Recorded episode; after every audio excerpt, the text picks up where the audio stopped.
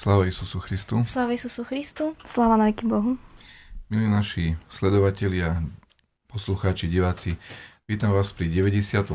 pokračovaní nášho podcastu, ktorý sa volá Život v našej cerkvi. Našou dnešnou hostkou bude magisterka Janka Kapraľová, s ktorou sa porozprávame tak trošku o nej, o jej živote a potom v druhej časti na tému jej diplomovej práce, ktorá znela pravoslavný komunikačný register. Znie je to tak, by som povedal, e, pre mnohých z nás slabšie pochopiteľne, ale určite nám Janka vysvetlí, že o čo tam išlo. Takže e, začneme ako zvyčajne. E, Janka, chcel by som sa ťa opýtať, aby si nám povedala tak trošku viac o sebe, lebo ne všetci ťa rovnako poznáme odkiaľ pochádzaš, kde si sa narodila, kde si vyrastla? Áno, takže pochádzam zo Smolníka, to je okres Gelnica. Tam vlastne som prežila celé svoje detstvo. Tam som chodila na základnú školu. No a potom som následne šla na strednú školu do Košic. Tam som vyštudovala konzervatórium na Timonovej 2 Bývala si na internáte? Áno, a bývala som na internáte, pretože je to celkom dlhá cesta Smolníka do Košic a hlavne náročná. A, takže tam už som bola uh, od tých 15. No a na vysokú školu som uh, odišla do Prešova uh, a tam som študovala na Filozofickej fakulte učiteľský odbor, uh, slovenský jazyk a literatúru a ruský jazyk a literatúru. Mm-hmm. A mne nedá sa o, ne, opýt, neopýtať, že aké to je žiť v Smolníku. Uh, lebo uh, Smolník je tiež, uh, to je mesto, dedina? Je to momentálne dedinka. Dedina.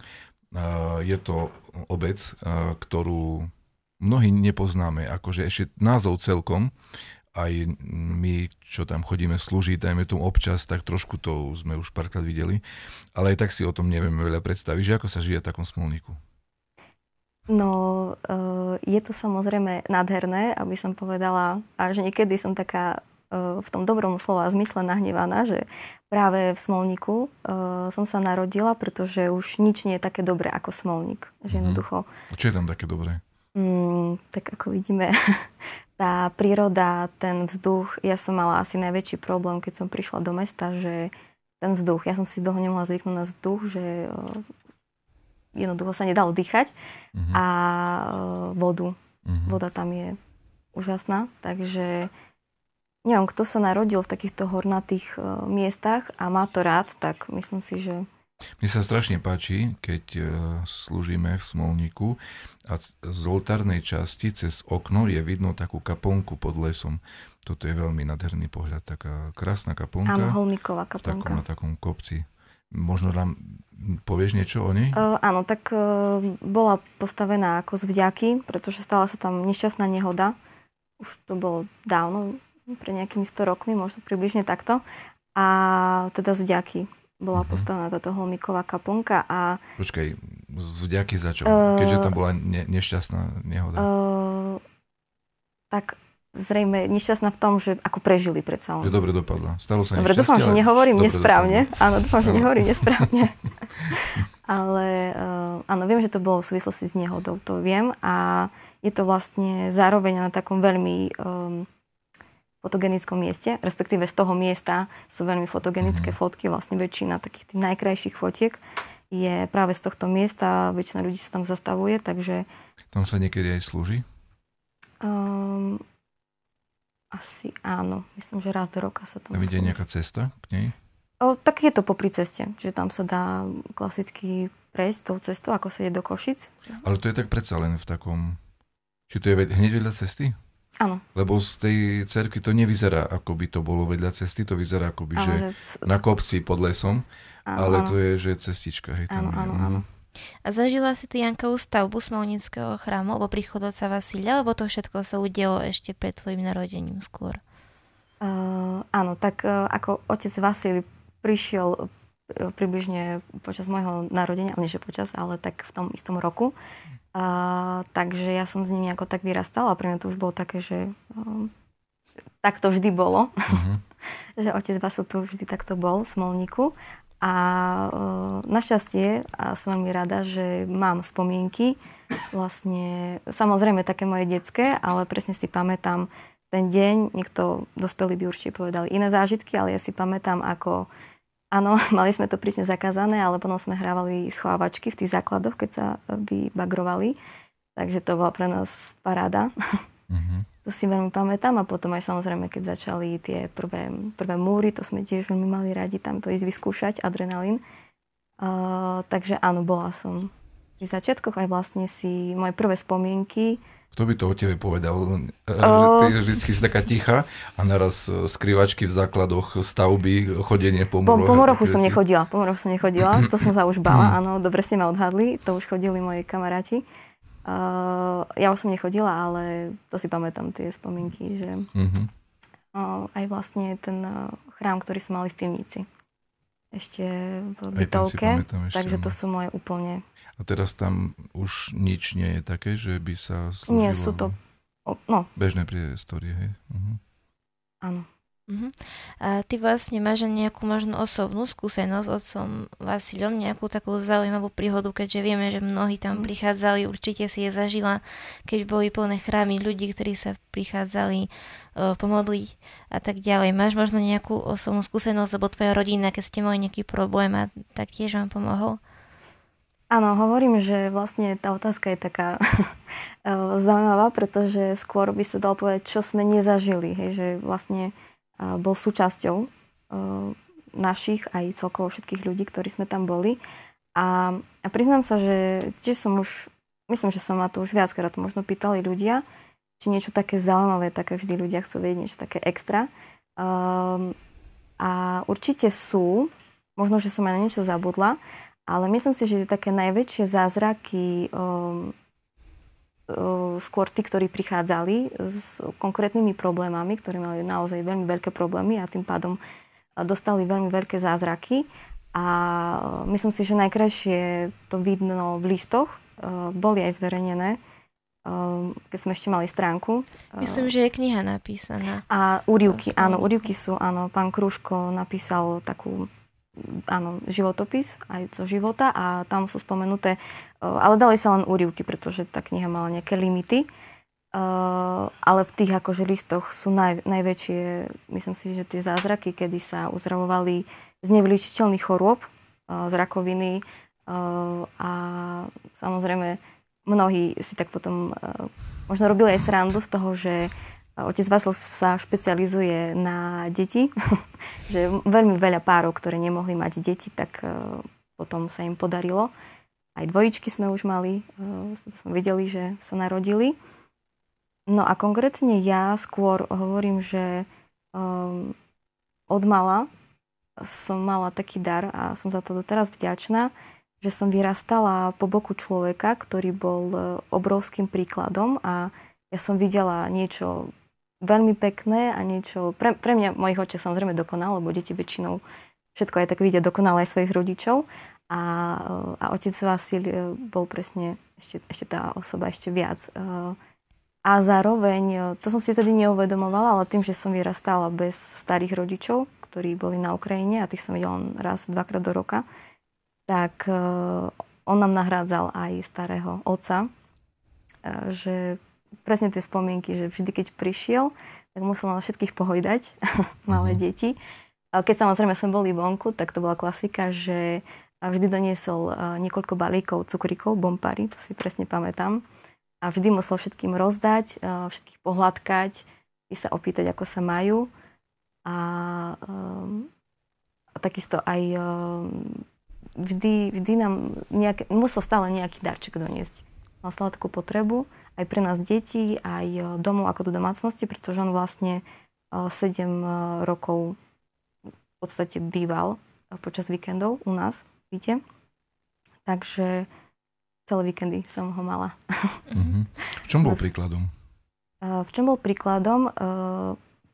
Tak tej viery, áno, to možno teraz viem tak povedať, ale vedela som, že toto je, toto je cieľ. Taká, taká by som sa mala stať, alebo tak, takto to vyzerá.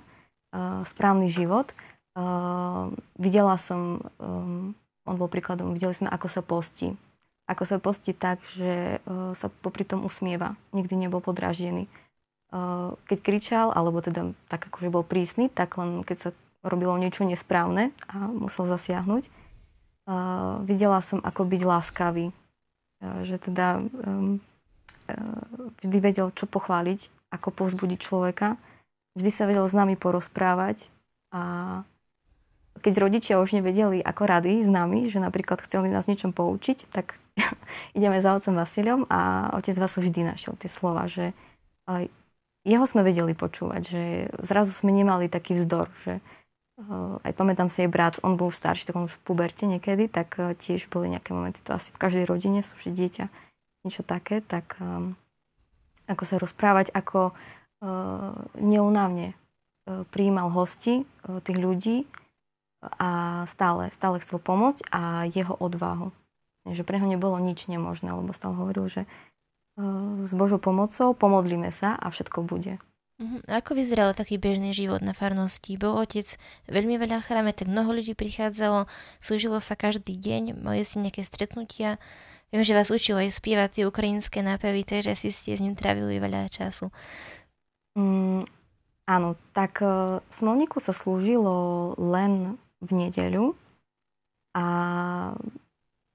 tak neviem, či dobre si pamätám, ale tak aj ostatní, čo rozprávali, tak tým, že otec Vasil bol vysvetený už v podstate v dôchodkovom veku a už dávno, ako keby si pamätal to, čo sa naučil ehm, ešte v akadémii, tak e, neodvážil sa sám. Keď boli s ním otcovia duchovní, tak e, vždy poslúžil aj dajme tomu večerňu na sviatky, ale sám um, mal taký rešpekt, že ako keby nebol si istý. Takže liturgiu sme mali vždy. Um, no a samozrejme potom um, veľmi individuálne, ja už neviem ako to, kedy to začalo, alebo ako to bolo, ale tie individuálne modlitby, že veľmi veľa ľudí za ne prichádzalo. Tie boli väčšinou v sobotu, alebo rôzne? To už bolo neskôr, to už bolo fakt tak už posledné len roky, keď aj bolo tých ľudí už oveľa viac. A, a nejako tí ľudia asi to tak už vyžiadali, no a už sa to nedalo inak asi zvládať, že... A že spočiatku to bolo v nedeľu po službe? Rôzne. Rôzne, hej. Uh-huh. Rôzne, ako... Viem, tak samozrejme on mal aj v byte, v Prešove, aj tam k nemu prichádzali, aj v piatok mohol večer, aj v sobotu ráno po obede. Samozrejme potom boli rôzne prípady, keď uh, mal v rôznych intervaloch, že sa modlil po niekoľkých hodinách.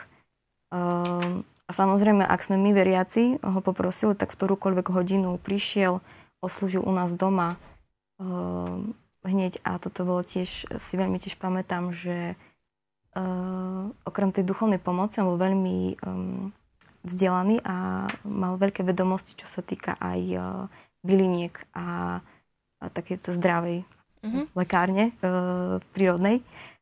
Takže vždy aj také nám vedel veľmi poradiť. A vieš možno aj čím to je, že sa stal kňazom až tak neskoro? Nejaký jeho životný príbeh poznáš? Vieš nám povedať, alebo je to zaujímavé. Máme také prípady, je, že mali sme v 40 alebo tak, že neskôr nehynieť po škole, ale toto je také už fakt, že až v dôchodkovom veku. Nezvyčajné.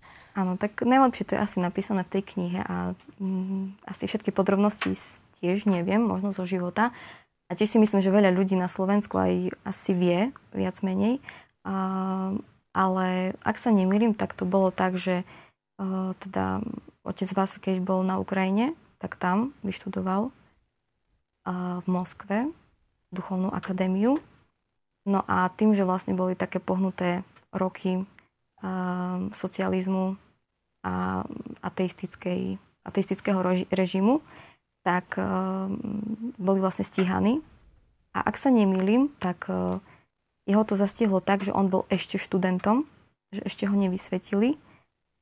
A um, tak potom nejako asi prirodzene sa to vyvinulo, že sa oženil a uh, šiel pracovať. Že teda asi buď nemal možnosť ani nejako byť duchovným, alebo uh, chcel to možno odložiť. Hm. Si hovorila, že vedel pozbudiť e, ľudí. Akým spôsobom vedel pozbudiť ľudí? No, e, určite základné asi to, že on sám bol veľmi e, optimistický mal rád život, mal rád ľudí, mal rád Boha. A už len ľudia, keď len prichádzali k nemu, to už toľkokrát sme počuli, áno, že uh, už vtedy sa aj oni ako keby zrazu sa vyriešili ich problémy a zrazu mali aj chuť ich riešiť. Ale vedel aj um, citlivo sa veľmi rozprávať s ľuďmi. Že um, um, aj tak veľmi ako keby um, vedel sa aj pokoriť, by som až povedala.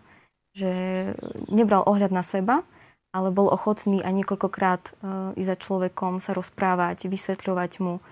A napríklad toto bolo aj zaujímavé, že um, vedel si nájsť ako keby uh, tú cestu. Hej, tým, že on bol aj um, veľmi vzdelaný, tak ak bol niekto takto inte- intelektuálne založený, tak mohol začať najprv tému na nejakú uh, takto, uh, aby toho človeka k sebe, no, aby aj on sa cítil príjemne, až potom začal vlastne tie veci, ktoré by boli dobre pre toho človeka, alebo ho tak nejako už nasmerovať k cerkvi, alebo aj opačne. Mm. Uh-huh. Akým spôsobom tebe v živote pomáha viera? To, že žiješ v chráme, pri chráme, teda navštevuješ služby, si aktívnou veriacou. Prečo by si odporúčila aj iným mladým ľuďom, aby takto aktívne žili v cerkvi? Áno, no otázka by bola le- lepšie asi naopak. Bez cerkvy sa asi žiť nedá. A je skôr obdiv, no obdiv, neviem, či to je správne slovo, že ako ľudia ešte tu vydržia bez, bez e, cerkvy. A prečo? Um, pretože v dnešnom svete, no, cerkov nám dáva to, čo nám svet nemôže dať a um, čo to je? Ten, ten pocit, e, no samozrejme tajny, tajny, to sú základ, hej, že vlastne bez povede, bez e, príjmania, jednoducho ako keby človek stále um, je v takom napätí a v takom vnútornom, neustálom hlade, o ktorom možno ani nevie a možno má niektoré len také momenty, že zrazu precitne a je mu zle. A to je asi veľmi ťažko. Že, myslím si, že aj nám je ťažko, asi všetkým na svete, ale my aspoň máme ako keby tie chvíle, kedy nám cerkov dáva. Mm-hmm. Mala si niekedy obdobie v živote, že, že si hm, zapochybovala niečo vo viere, alebo tak? Pri otcovi Vasilovi sa nedalo. Nie? no áno, pri otcovi Vasilovi sa nedalo, to bolo také áno, ale uh, asi je pravda, že hmm, možno na tej asi strednej, neviem, či to bolo spojené s tým vekom, že práve v tom veku tak človek um, zrazu mu nestačí to, že ide v tom, v čom vyrastal, ale chce si to aj potvrdiť, že či naozaj ide tou, tou cestou správnou. A to je asi aj dobre, lebo keby bol mhm. stále len takto... Mm, a týkalo sa to viery? Uh, mm, áno, áno, že si tak potvrdiť, že, že áno, som tu vedome. Že nie je to len preto, lebo moje Ako rodičia. si si to potvrdila? Uh, no, ja som asi začala e, si viac čítať a počúvať aj tak áno, na internete je veľa materiálov, ale aj tak knihy, áno, čítať. Uh, tak neviem, či môžem tak úplne povedať, neviem, ako to je celkovo u ľudí a že či to naozaj bolo až také pochybovanie, alebo až tak som naozaj prišla k tomu. Myslím si, že ešte stále som od toho veľmi vzdialená, ešte musím veľmi veľa hľadať, aby som úplne pochopila uh, vieru. Ale myslím si, že ak by som mala hovoriť o nejakom momente, tak možno vtedy. Aj tým, že vlastne aj zrazu mesto, aj spolužiaci a iné. A prečo nerobiť to, čo robia oni? Napriek tomu, že v podstate si študovala, alebo už si po štúdiu na Filozofickej fakulte, tak bola si s nami na pravoslavnom kniazskom seminári, čo je úplne super a mnoho dievčat tam je takých aj, aj chlapcov, ktorí neštudujú teológiu a sú tam, lebo chcú navštevovať tie bohoslúžby a žiť ten taký náš tam životný režim. čo ti to dáva? No mne to dalo veľmi, veľmi, veľmi veľa. A som veľmi rada, že som, tak to vyšlo, že som aj mala ten odbor v Prešove a že som mohla byť aj na kniazskom seminári. No si bývala normálne každý deň, hej? Áno. Uh-huh. Áno, no a vlastne ja sa tak aj priznam, ako toto, čo sa sa presne aj pýtali, že ako to bolo slúžením Smolníku, tak aj ako dieťa si pamätám, že prvýkrát v mojom živote, že som videla, že sa môže slúžiť každý deň, bolo v tábore medveďom. Uh-huh. Takže to tiež som vďačná za to. A na tom seminári som zrazu si mohla vyskúšať, ako sa dá sklbiť bežný život pracujúceho a študujúceho človeka s bohoslužbami. Samozrejme, že na tom kniazskom seminári tu máme obrovskú výhodu, to môžeme v šľapkách zísť dole. na spoveď nás tiež zoberú otcovia, kedy ich poprosíme, sú veľmi, veľmi zlatí. Um, uh, no a, a tá radosť, hej, že tým, že sme vlastne študenti, uh, že sme ešte takí plný optimizmu a je to spojené s ďalšími aktivitami, že sa stretávame, tak um, videla som veľa aj ja študentov, ktorí možno predtým buď uh, nechodili, alebo dokonca ani neboli pravoslávni a zapáčila sa im najprv možno atmosféra a potom to chceli spoznať viac. Čiže uh-huh. je to super. A tvoji rodičia nejaký čas žili na Ukrajine? Áno. A, ale ty si nežila na Ukrajine, hej? Že... Nie, ja som sa a, Ale cestovali ste veľa na Ukrajinu? Možno aký je tvoj vzťah v tejto krajine? Uh, áno, tak veľmi pozitívny, lebo vždy to bolo uh, počas prázdnin. Máte tam príbuzných? Uh, tak mali sme tam uh, spočiatku samozrejme uh, obidve babky a obidvoch dietkov. Teraz momentálne uh, je tam už len jedna babka. Mm. A samozrejme v podstate celé rodiny, uh, obidvoch rodičov, s tým, že uh, istá časť uh, rodiny z otcovej strany žije na Slovensku. Ale tá najbližšia rodina vlastne zostala celá na Ukrajine, takže to boli stretnutia, áno, že sme sa tešili. Uh, jediné, čo môžem ako tak uh, povedať uh, z takého môjho vnímania, keď ste sa ma aj pýtali na smolník, uh, tak pre mňa bolo zaujímavé to, že aký je rozdiel medzi mnou a môjim mladším bratom, ktorý rovnako zažil to, čo ja, ale on napríklad, podľa mňa má radšej presne tú ukrajinskú prírodu, že tam mm-hmm. sú tie mhm. rovné polia, krásne, obilné, mm-hmm. krásne modré nebo. A mm, samozrejme, naši starí rodičia sa venovali, babka mala tiež kravy, sliepky, svoje, mm, obrábala pôdu a niečo pestovala. Takže mu sa toto veľmi páčilo a mne naopak ten, ten slovenský akože skôr lesnatý. Že cíti sa viac ako Slovenka, ako Ukrajinka. Možno aj tá slovenčina tie je bližšia ako ukrajinský jazyk. Určite ovládam lepšie slovenčinu. aj veľa, viac som prečítala po slovensky, aj lepšie sa mi vyjadruje po slovensky. Ale ja som vyrastala na ukrajinských rozprávkach, mamka nám spievala ukrajinské pesničky. Doma ste rozprávali ukrajinsky? A stále rozprávame ukrajinsky. Čiže vieš plynule ukrajinsky rozprávať? Tak áno, tak, uh-huh. takzvaná, ako sa tomu hovorí, kuchynská uh-huh. ukrajinčina. Uh, a uh, je to asi vďaka tomu, že sme vlastne boli uh, niekoľko rodín, že vlastne bola taká menšia komunita lebo viem, že tie rodiny, ktoré sa presťahovali takto jednot, jednotlivo, teda jedna mhm. rodina, tak uh, už takmer nerozprávajú, alebo veľmi málo. A zažila si napríklad, že by si mala problém so slovenčinou, keďže ste doma od malička rozprávali po ukrajinsky a, a v škôlke, v škole ti trebalo mm. hovoriť po slovensky? Ja si to nepamätám, ale viem o tom, že keď sme prišli, boli sme akurát tri dievčatá do škôlky tak prvé dni, tak sme sa medzi sebou rozprávali ukrajinsky, uh-huh. tak bolo to pre nás prirodzené, takže nás stále napomínala pani učiteľka, že musíme po slovensky. Uh-huh. takže to bolo také milé, ale uh, školou už asi nie. Tým, že vlastne človek asi začne čítať, tak uh, rýchlo sa tie deti učia. Ale pamätám si, že na Hviezdoslavom Kubíne stále som bola, som nehovorila šťastie, ale šťastie, ako uh-huh. to ešte ukrajinské. Uh-huh. Takže také niekedy samozrejme, akože sú slova, ale... Uh-huh. Ako sme už spomínali, venovala si sa hudbe, aj doteraz venuješ, a však potom si trošku zmenila to zameranie uh-huh. na slovenský, ruský jazyk, ak sa teda nemýlim. Čím to je? Bavia ťa obe doteraz, alebo ako tá hudba už ide do úzadia? Um, ako, m, asi aj nie sama tak veľmi neviem odpovedať, prečo som sa vo svojich 14 rozhodla ísť na konzervatórium. Boli na to rôzne dôvody, ale tak akože samozrejme bolo vlastne len medzi tým, že buď idem na gymnázium alebo na konzervatórium a mňa Slovenčina vždy bavila. Vždy som mal rada čítala, aj ba, no, ako áno, mala som rada ten predmet.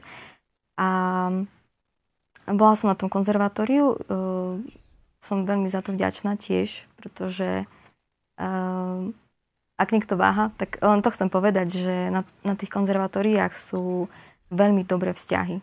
Ako napríklad, keď si to porovnávame s inými strednými školami. Medzi učiteľmi a žiakmi, alebo medzi žiakmi navzájom? Aj, aj. Uh-huh. Tým, že vlastne je tam veľa individuálnych hodín a tým, že tí študenti sú do večera v škole, tá škola otvorená do 8, pretože všetci cvičia na nástrojoch v škole, nemajú ich na internátoch, tak eh, všetci sú spolu spolu obedujú, raňajkujú, večerajú. Chodila si aj na zúšku pred tým konzervatórium? Uh, nie. Uh-huh. Tak to Sa vyšlo. Dá? Že nie chodí na zúšku aj naraz konzervatórium? Uh, Musela si možno spievať, nie? Alebo niečo uh, nie, nie, nie. Ja som ako chodila na klavír, ale súkromne. Uh-huh. Tak to vyšlo, že práve v našej dedine sme mali um, pani profesorku uh, z konzervatória, ktorá bola na chate a tak sme sa nejako spojili, takže dve dievčatá sme chodili k nej. Čiže nie je podmienka, e, keď niekto chce študovať na konzervatóriu, aby mal zúšku? Nie je to podmienka. Uh-huh. Tak je to vlastne v hudobnej branži, nazvieme to tak všade, že kdekoľvek idete, tak e, chcú od vás ten výkon. Či už idete na primáčky, alebo... A keď niekto chce ísť na vysokú školu, neviem ako sa volá, umeleckú nejakú, uh, tak uh, musí mať konzervatórium? Nemusí mať konzervatórium. Ani tam? Nie. Uh-huh. Môže začínať na vysokej škole s nejakým hodobným nástrojom? Uh, to je také tak, zaujímavé. No. Tak to som ešte asi nevidela, ale poznám takých talentovaných ľudí, ktorí napríklad hm. boli na strednej na strojárenskej a dva roky boli, alebo štyri na Zuške a šli hneď na vysokú školu. Mm-hmm. V čom by si sa chcela ďalej zlepšovať a možno aj pracovať? V ktorom odbore? V hudobnom alebo jazykovom? Áno, tak tým, že som vlastne po tej um, Hudba je veľmi pekná, ale tak som sa rozhodla, že asi by som chcela viac poznať alebo sa venovať uh, tej Slovenčine. Uh, takže aj teraz momentálne ma viac asi láka zatiaľ. Zatiaľ, pretože som ešte neučila 30 členné triedy, teda len na praxi. Uh, takže skôr by som chcela vyskúšať tú Slovenčinu, uh, ale momentálne učím len klavír. Mm-hmm. ešte. Teraz bývaš v Košiciach či skôr v Prešove, lebo si v škole, ale nejaký, niekedy si aj v Košiciach, či ani neviem? Uh, v Košiciach som bola na internáte, ale mm. bývam stále v Smolníku oficiálne. Aha. A tam som aj cez víkendy skoro Aha. stále. A kde si najviac doma? V Košiciach, Prešove alebo v Smolníku? Ako hovorím, že Smolník mám najradšej, uh-huh. a, ale v Prešove som si predsa len zvykla a chvála Bohu za tých ľudí. Uh-huh. Takže tak. Uh-huh. Čo zvykneš robiť v voľnom čase? Sú to tiež nejaké aktivity spojené s chramom, s cerkvou, možno s mládežou, alebo máš nejaké iné aktivity? Áno, tak uh, asi som taký človek, ktorý je pohltený uh, tými svojimi povinnosťami, že teda aj školou, aj prácou, ale popri tom uh, tak sme sa venovali, áno, viac menej akcie mla, uh, mládeže, um, tak spievala som, viac menej spievam v zbore našej fakulty bohosloveckej, um, keď sme mali besedy, alebo teda venujem sa ešte aj istine. Môžeme to nazvať voľný Chodíš čas. na púte nejaké, do nejakých monastierov, alebo máš nejaké pekné spomienky na nejakú púť, takú najkrajšiu v živote? A, slovenské, púť, no teda naše. To jedno. No áno, tak na púťach som bola len len u nás v Ľutine, Vladomírovej, Spiskej. V Smolníku sme mali tento rok. Myslím si, že každá z nich bola veľmi pekná, že ani by som tak nepovedala, že jedna bola najviac, pretože každá má také svoje niečo osobité. Hm. Tá Smolnická bola teraz e, pekná, možno aj preto, že bola prvá. A tá príroda je naozaj veľmi pekná. Aj to, že bola asi jediná taká jesená. Uh-huh. Všetky sú v lete, no. To je pravda. Ano.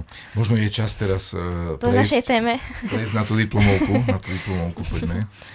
Uh, čiže pravoslavný komunikačný register. Čo to je? Trošku nám povedz tak pár vetami vlastne o čom to bolo. Áno, áno, takže ako možno to znie tak tým, že je to úplne normálne, že nikomu, alebo teda ľudia to možno počujú prvýkrát, takýto pojem, pretože aj viac menej eh, slovenské jazykovede je relatívne nový, aj keď už posledných 20 rokov sa teda nejako tak presadzuje a vychádza to z toho chápania, by som povedala, štilistiky hlavne, pretože asi všetci poznajú zo základnej školy to základné delenie štýlov, náboženský, umelecký, hovorový a tak ďalej.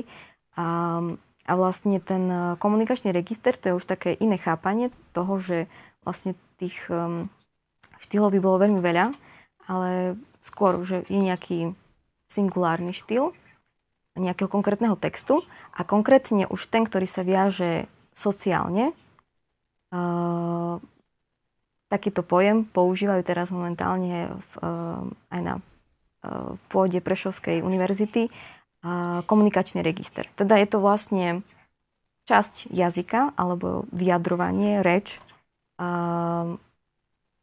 skupiny ľudí, alebo áno, ale je to hlavne viazané na sociálnu inštitúciu. Ide skôr o slovnú zásobu alebo o štýl?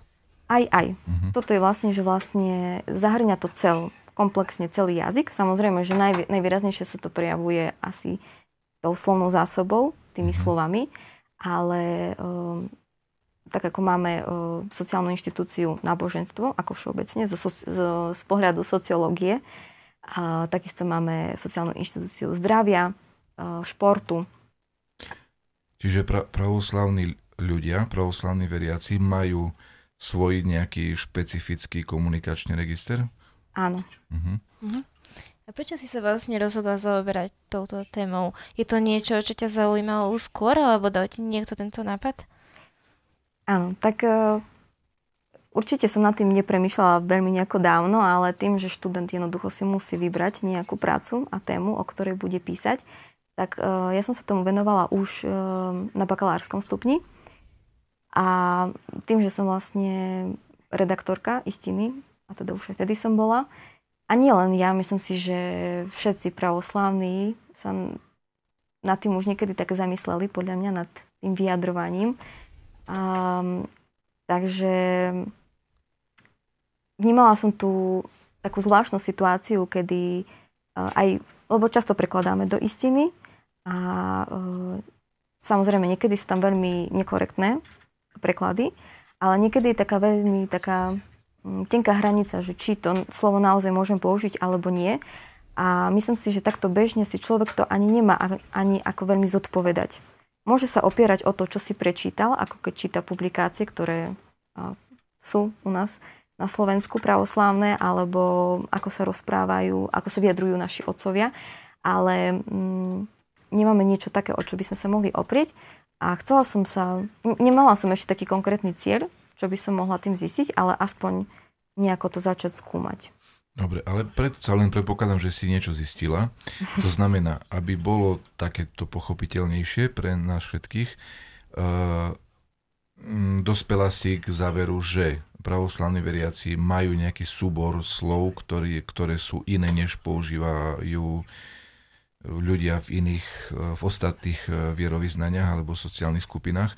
A ak áno, ak majú takýto súbor svojich špeciálnych slov, koľko ich je napríklad? Je to pár slov, alebo je ich 100, 200, alebo mm, ako je to?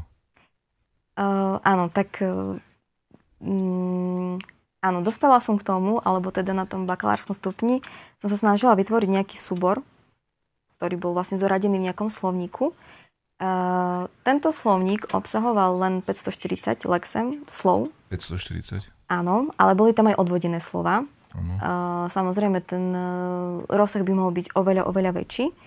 A e, bolo to asi skôr tak limitované tým, čo som stihla. Uh-huh. Tak, tak to povedzme. Uh-huh. A, no a tam samozrejme, ako je to asi pre každého pochopiteľné, že nič neexistuje izolovanie a že vlastne to pravoslavie súčasťou nejakého náboženstva aj e, slovenského jazyka. A tam sme sa snažili nejako aj vyčleniť tie hranice, alebo teda s čím hraničí. A samozrejme, že sa tam nachádzajú slova, ktoré sú spoločné pre uh, všetky kresťanské náboženstva, uh, všeobecne náboženské aj pre iné náboženstva.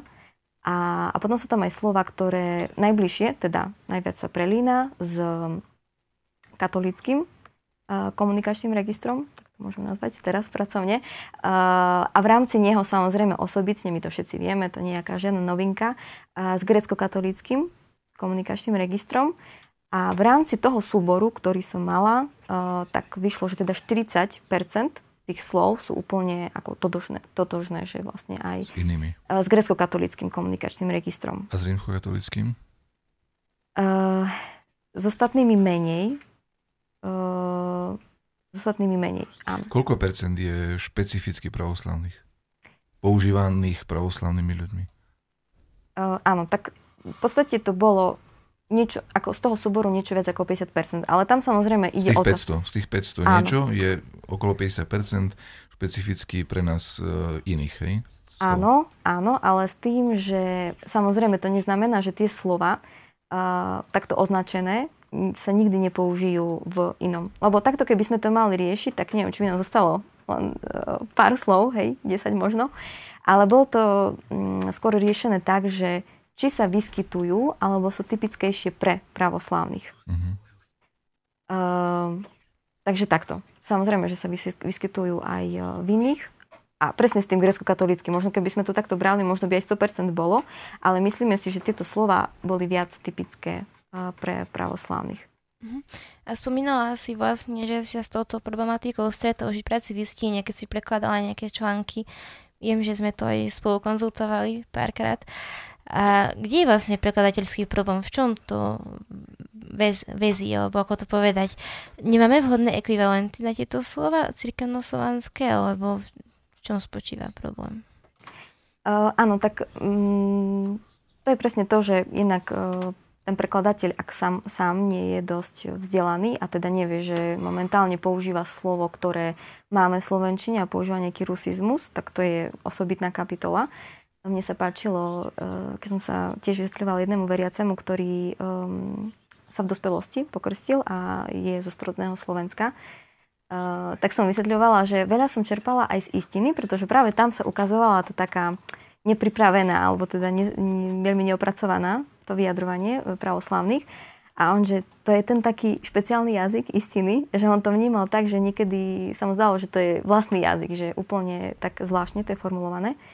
Ale ja som sa práve chcela zistiť, ktoré tie slova sú také, ktoré môžem po, vyčleniť a tak pracovne už v tej diplomovke som vyčlenila také tri kategórie, ktoré sú také, ktoré sú aj v Slovenčine.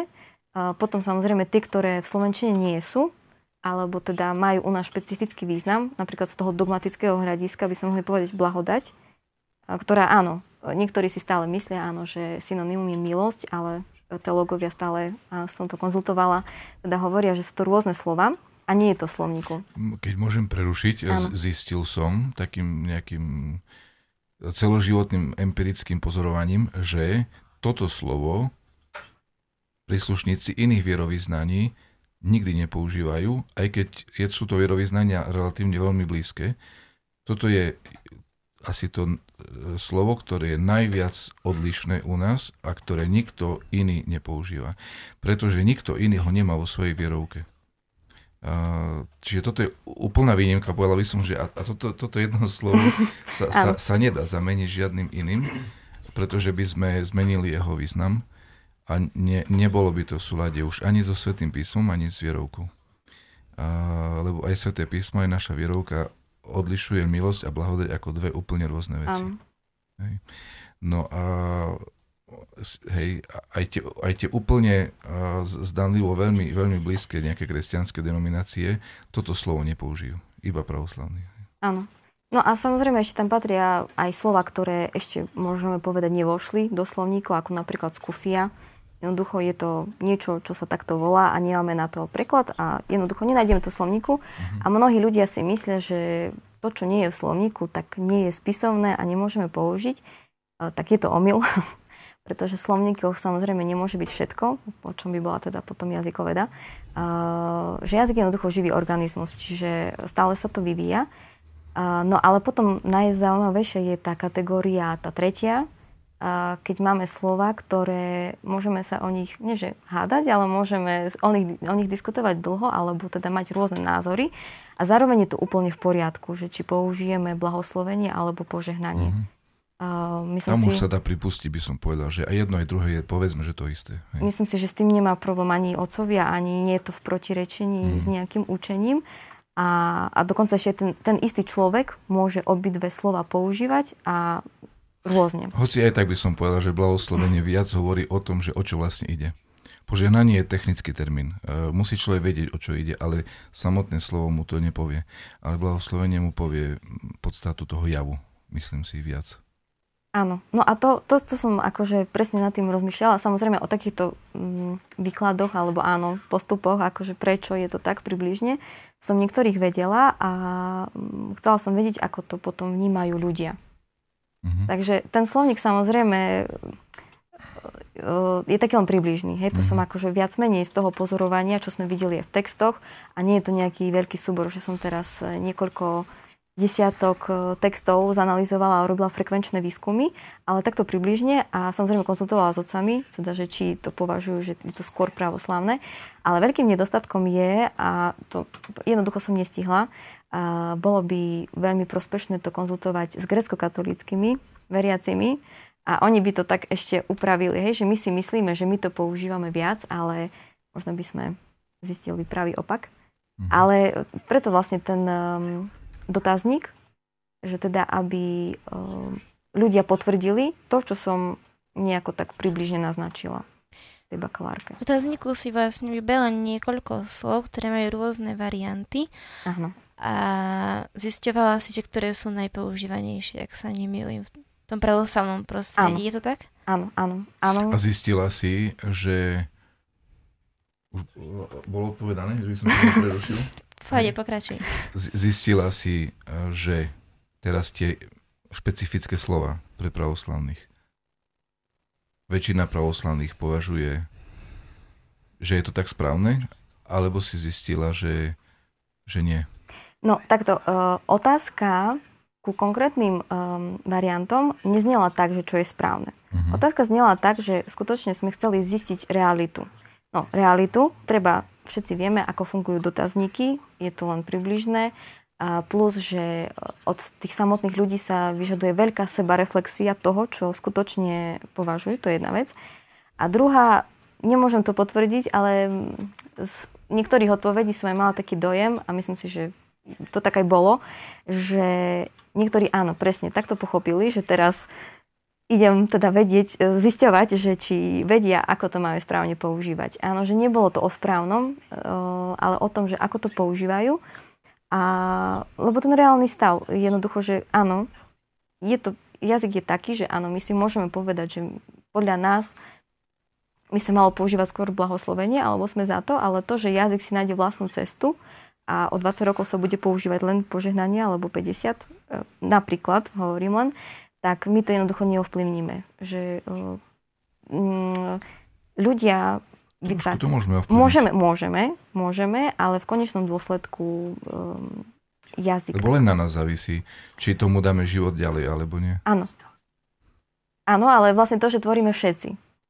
Čiže... Áno, ako jednotlivec to nie. Áno, preto, preto ide o, ten, o tú frekvenciu, že teda názor všetkých, ale áno, tých výsledkoch viac menej vyšlo, že ľudia uh, povedali, že používajú skôr tie cirkevnoslovanské výrazy. Uh, a s tým, že samozrejme povedať, bolo to napísané v úvode, dúfam, že aj respondenti to tak pochopili, že sme sa rozprávali o neliturgickom jazyku. Samozrejme, nehovoríme o liturgii, nehovoríme o kázniach, nehovoríme o vyjadrovaní v publikáciách, ale to ako Bežno. v nejakých besedách mhm. doma. Myslím, osobne si myslím, len môj ano. názor možno, že niektoré tieto výrazy sú veľmi potrebné a veľmi užitočné a veľmi dobré. Napríklad roždestvo a Vianoce. Uh, Vianoce, ja som sa do dneska nedopatral uh, k tomu, že čo to chce povedať to slovo. Uh, viem, čo to znamená, čo sa tým označuje, ale lexikálne. Kmeň toho jazyka. Ak sa Hej. nemýlim, tak je to skomolenina z nemeckého Weihnachten a tam vlastne to znamená... Tak ja nemecky neviem, hej, čiže som, sa, som sa s tým nestretol. A myslím si, že ani Ale väčšina Slovákov asi, asi netuší, že... Hej. No a roždestvo si myslím, že pravoslavní vedia, že je to narodenie. A, a predsa len keď niečo označím ako že narodenie Christovo, mám, na mysli, že to Christovo narodenie, tak asi sa mi zdá, že mi to mm, evokuje oveľa dôležitejšie veci, než nejaký technický pojem, že Vianoce.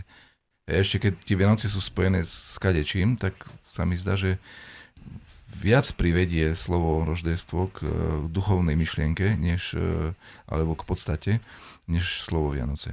Ja takých slov by sme našli viacero. Hej, je to blahoslovenie. Povedať blahé slovo niekomu, dobre želanie, je viac než požehnanie. Požehnaním prípada nejaký technický úkon rukou. Hej, skôr, než uh, dobre slovo niekomu poželať. Áno. Tak a to bola vlastne akože tá druhá časť, lebo po každej takéto otázke nasledovala otázka, že prečo si respondenti zvolili to slovo.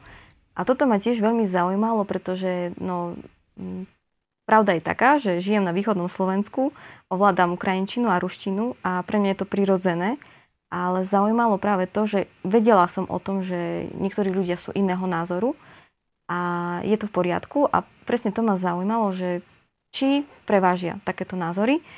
A výsledok bol takýto. Áno, mm. samozrejme, treba povedať, že väčšina tých respondentov, 80%, bolo z východného Slovenska. Mm-hmm.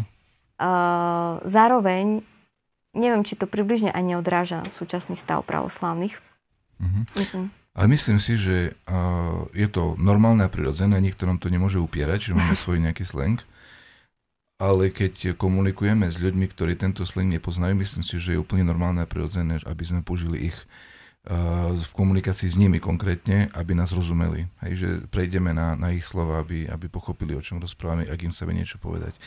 Hej, že podľa mňa je dobre používať jedno aj druhé.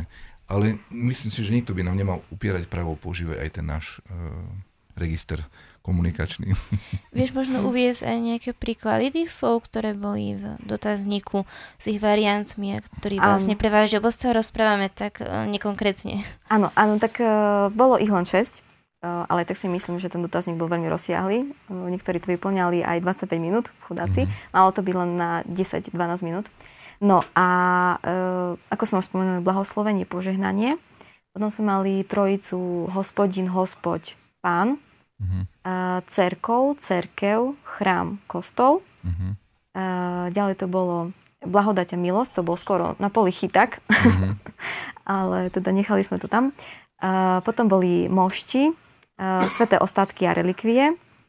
A nakoniec bola askeza, podvih a duchovný zápas. Uh-huh. Uh-huh. A vždy vlastne to církevno slovenské zvíťazilo? Uh, áno, výnimka, výnimka bola posledná, aj to vlastne tak tesne. Uh, Askezu zvolilo, ak sa neviem, 41% a podvih 39%. Uh-huh. Zvyšok boli za duchovný zápas. A čo mňa osobne prekvapilo, že mnohí ľudia vnímali uh, duchovný zápas ako pojem, ktorý nezahrňa, nemôže byť synonymický s um, askezou alebo s podvihom. Duchovný zápas sa týka len toho telesného že ideme na tú telesnú stránku. Ale... Veď sa aj volá ak, duchovný. Áno. Ak sa nemýlim, tak uh, duchovný zápas askeza vždy je v troch zložkách. Áno. Týka sa ducha, duše aj tela.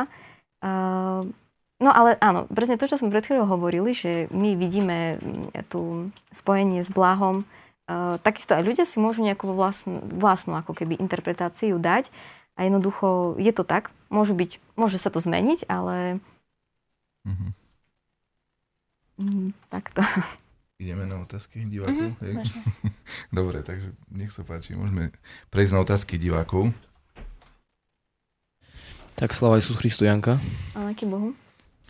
Máme tu na teba mm, niekoľko reakcií teda k, tomu, teda k tomuto rozhovoru dnešnému. No a e, prvá takáto reakcia, by sa dalo povedať, že je to aj otázka, je práve od Emanuela Ježeka. No a Emanuel by chcel vedieť teda, že kto je Jančin obľúbený skladateľ a prečo?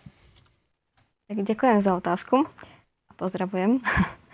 um, myslím, že sa to mení rôzne e, v živote asi človeka, ale myslím si, že pre mňa je najobľúbenejší skladateľ Bach. Mm-hmm.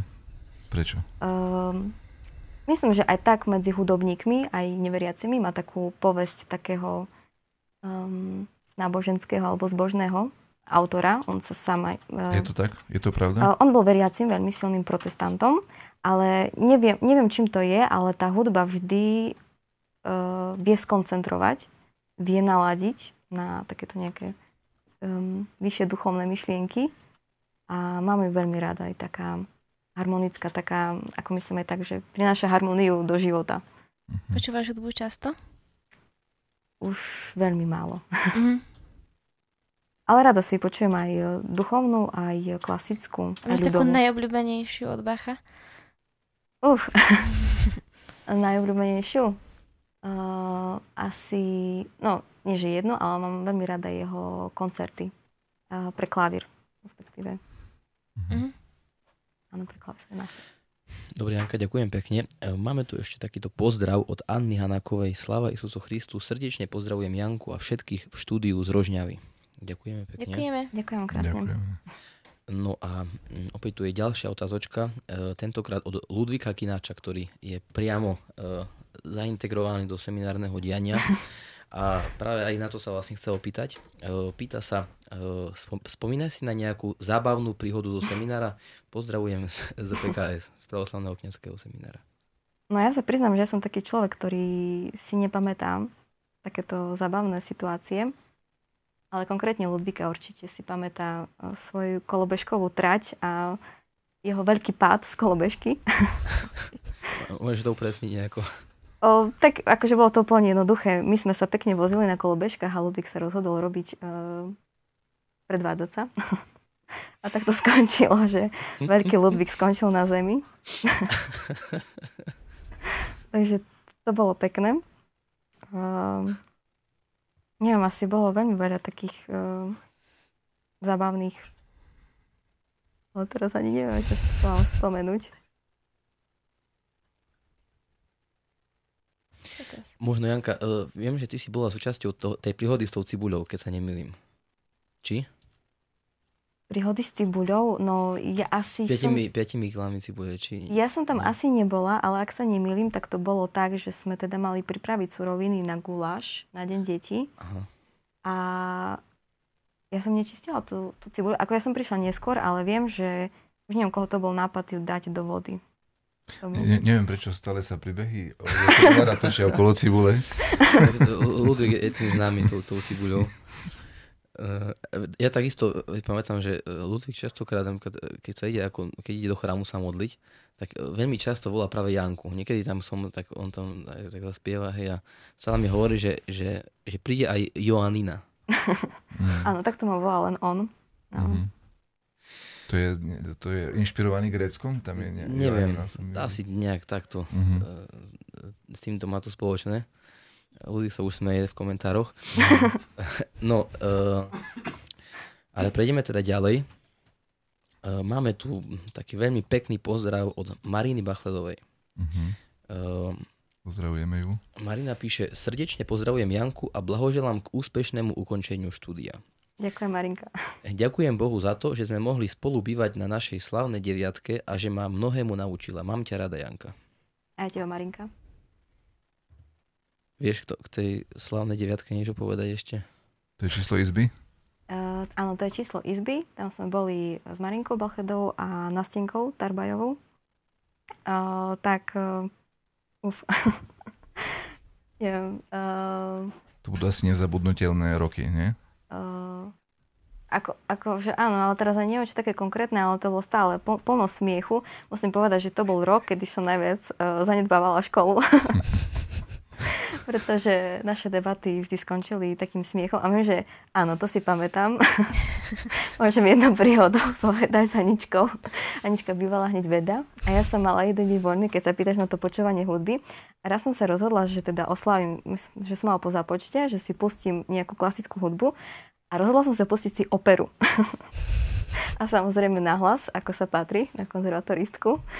A Anička už potom hovorila, že ona sa tam učila a už mala chuti zaklopať, že ktorý genius tam púšťa operu. Mm. To si nepamätám. Hej. Ale sú tam veľmi tenké steny, takže... V každom prípade je to zvláštna oslava, keď si niekto pustí operu, som ešte nepočul. Áno. Je to nezvyčajné. To bude asi, asi tým uh, hudobným pozadím. Áno. Janky. Áno. No, ja opere nerozumiem, neviem prečo. A akože čo vlastne tam spievajú, neviem, neviem, neviem to nejako. Treba mať text, no, to je pravda. Mm.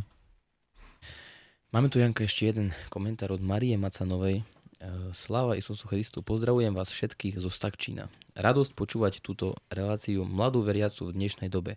Nech sa Janke darí v ďalšom živote a takisto aj vám všetkým. Ďakujeme. Ďakujem. Ďakujeme. Ďakujeme pekne. No a pokiaľ sa teda nemýlim, tak z otázok je to všetko. A z komentárov. Dobre, ďakujeme veľmi pekne divakom za otázky a Janke za odpovede. Aj tie naše otá- odpovede na naše otázky, aj na divácké, aj na tú diplomovku zaujímavú.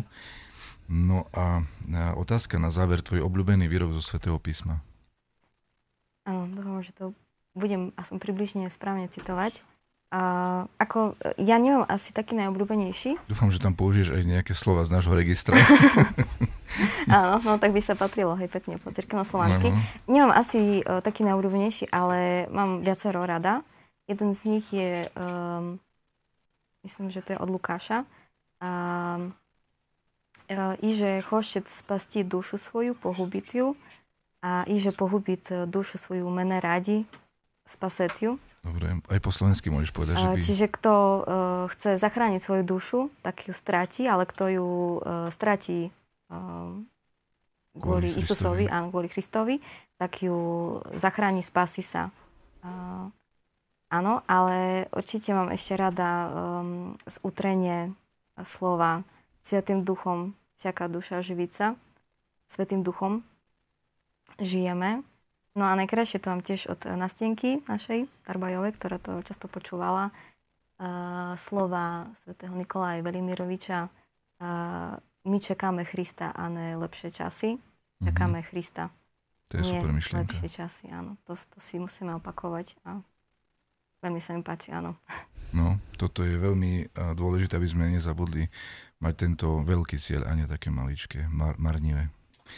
Dobre, Janka, ďakujem veľmi krásne za tieto perfektné výroky a, a veľmi dôležité pre nás všetkých.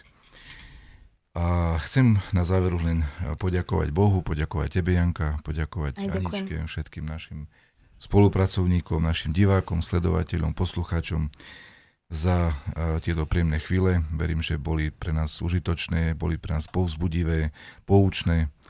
No a, a prajem prežiť aj ďalšie dni, ktoré nás, nás čakajú s Bohom. A, čaká nás pamiatka a, v sobotu svätého Joanikia, metropolitu Čiernohorského a Primorského. To je také podobné s tou tvojou Joaninou, nie ten Joaniky. Potom v nedeľu bude veľmi zaujímavá pamiatka všetkých svetých na hore Atoskej prosijavších, ktorí zažiarili svojou svetosťou na hore Atos. E, Potom a taktiež v nedeľu bude pamiatka veľmi známeho starobilého puštného otca Avu Dorofeja. V útorok bude mučenici Valerie, Jurko, e, pamiatka s nejakými ďalšími dvoma mučenicami. E, No a v piatok všetkých sibírskych svetých, to je taká tiež taká zaujímavá e, vec.